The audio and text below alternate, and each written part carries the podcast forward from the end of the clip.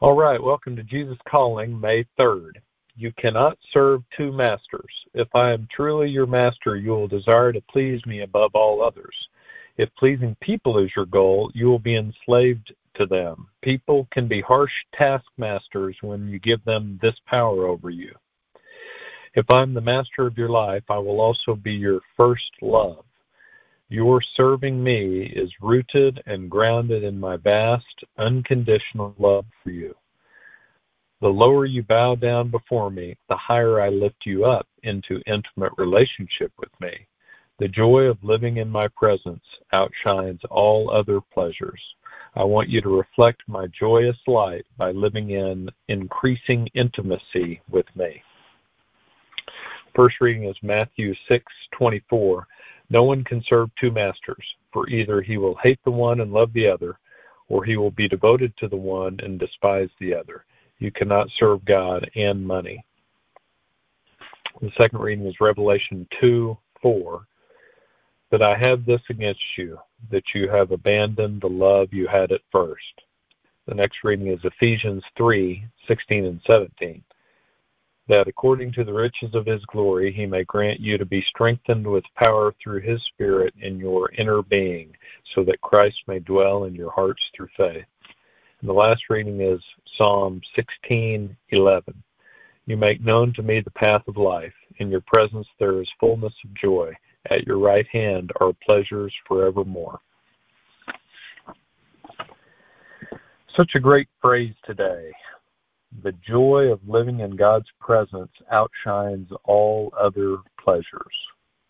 Do you believe that?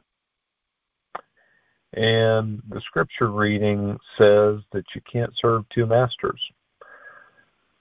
So that if you choose to serve God, you will enjoy his unconditional love to the fullest. If you choose to serve something else, you miss out on that most valuable connection that we could possibly have because his presence outshines all other pleasures.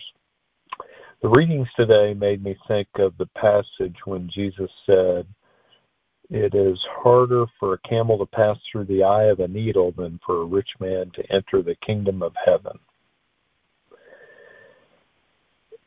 As I think about that, for a rich man, there are endless pleasures available. Um, so it's probably hard for a rich man to come to the conclu- conclusion that that God's presence outshines all other pleasures because he's got a lot, a lot of pleasures. But maybe for a poor man, it's a little bit different. Maybe a poor man who isn't as distracted by the glitter and the gold that a rich man sees all the time. Maybe that poor man stays a little more grounded in what has true value. I don't think any one of us would choose to be poor rather than rich, but it does make you think a little bit about different people's abilities to stay focused on God. However, we can stay focused on God, if we can do that, we will get to experience the greatest possible amount of joy and peace by focusing on him and it's and so if being poor aids in our ability to do that and our ability to be closely connected with him then maybe it's a gift to be poor. Seems like kind of a crazy thought but those who can stay connected to him can really enjoy his unconditional love so, what masters do you find yourself serving? What ends up buying for your time and energy and threatens to push your focus away from God? Earning money, gaining the respect and admiration of others, seeing sights and experiencing thrills, putting time and energy into your kids, achieving success at work, beating the competition, all of these things are appealing and can have positive aspects in our lives. But the Devo reminds us to evaluate whether God is the master of our life, our first love. There's a priority that can easily be out of whack and stay out of whack for a long time. For the rich man, for the successful man, for the star player, the beauty pageant winner, for all of these folks, the lure of worldly things is strong because all of them are fun. All of them bring some level of excitement or joy or satisfaction or pleasure. But the devotional author reminds us that the joy of living in God's presence outshines all other pleasures. God is the only one who can provide love that is unconditional. So hope, hopefully that's good to remember today. I'll go ahead and go into prayer for us.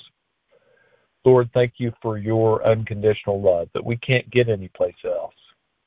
Take away the distractions from us that push us away from you, push us toward other good things, but keep us from the best thing, which is you, and being closely connected to you. Help us to strive for that, to remain in that, to keep that at the forefront of our minds as we go through our day so that we can experience the joy and peace that only come from you. It's in Jesus' name we pray. Amen. Have a great day.